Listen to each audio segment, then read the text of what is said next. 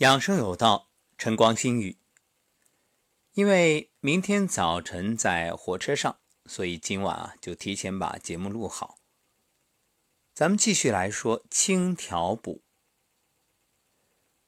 清调补的清非常重要，你不清，那你根本补不进去。现代人最大的问题就是容易吃多，各种油腻的食物。有没有发现？你去出席宴会或者逢年过节聚会之后，铁定难受。为什么？因为上顿没吃完，下顿又开始了，脑满肠肥，负担加重。要知道，一切皆有成本，吃饭也不例外。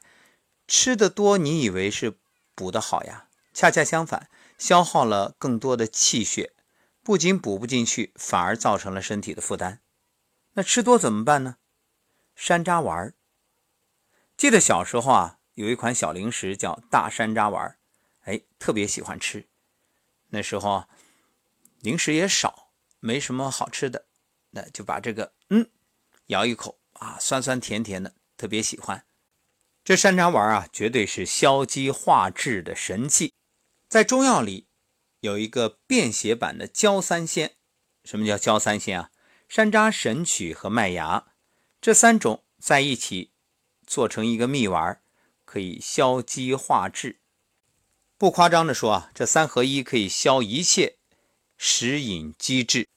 这个最适合的人群啊，就是平时脾胃还不错，但一不留神吃多了腹胀，特别是吃了很多的肉，那你吃下去这个山楂丸，可以靠它化积食。不过，如果你平时脾就比较虚啊，一直腹胀，那对不起，这个作用呢不会太大，你也不能依赖它，所以无法去清理你这个脾积存的问题，这个还得配合揉腹或者其他的方法。总而言之，一句话，它可以救急，但是并不能解决一切脾胃的问题。那怎么办啊？那你就得说食饮有节了。你看，在《黄帝内经》就告诉我们，《上古天真论》说啊，食饮有节，起居有常，不忘坐牢。所以你要是经常吃多，那怪谁啊？怪你自己，纯属明知故犯。你不难受，谁难受啊？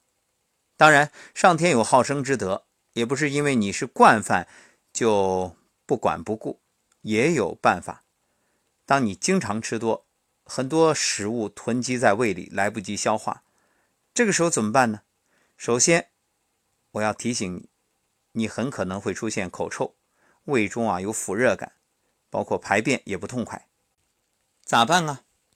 好办，保和丸，这可以解救你的肠胃。保和丸是消食化痰、散热通便的常用方。它源于金元四大家之一的朱丹溪所著的《丹溪心法》，有哪些配方呢？你看，山楂、六神曲、莱菔子、麦芽、半夏、陈皮、茯苓、连翘。那么，对于平时不太喜欢运动、代谢能力差又爱大吃大喝的人来说，这就是给肠胃去污的清道夫。一颗下肚，食物很快可以消化，不至于在胃里形成食积。因此。通过饱和丸，可以消积食，让你的脾胃气机啊运转起来，促进胃的降浊功能，让你的各种排泄物啊都排出去。一般情况下，吃个两三天，聚集在肠胃里的痰湿积滞宿便呢就会少一些。但是各位，凡事都是这样，过犹不及。你不能因为听了哦饱和丸好，那我常备，天天吃。而且有恃无恐，我有了饱和丸，我就可以大鱼大肉，顿顿不忌口。对不起，那你是拿身体开玩笑。它是驱邪的药物，不是补益的。如果长期服用，同样有害。最后要提醒大家，虽说冬天适合进补，但如果你是大病初愈，或者你的状态不好、胃口不佳，建议你慎重。比如生病之后，正处于恢复期，脾胃。之气微弱，无法消化油腻的食物，这个时候强行进补的话，适得其反。所以这时候要做的就是减少脾胃的负担。那怎样适合进补呢？就是你吃了一些补益的食物之后啊，精神饱满，脾胃很舒服，不热不燥，哎，这说明你比较适合。好，冬天来了，各位注意保暖，然后练功。其实除了食补之外，也建议大家经常到阳光下，利用天气和地气来补。头顶蓝天，脚踩大地，闭目凝神，眉心舒展，面带微笑。没错，就是站桩。站桩是极好的补气之法。好，关于清调补，那今天我们就说到这儿。最后补充一句，其实补养还有一个特别重要的，所谓药补不如食补，食补不如觉补，所以早睡、略略的晚起是冬天的大补之道。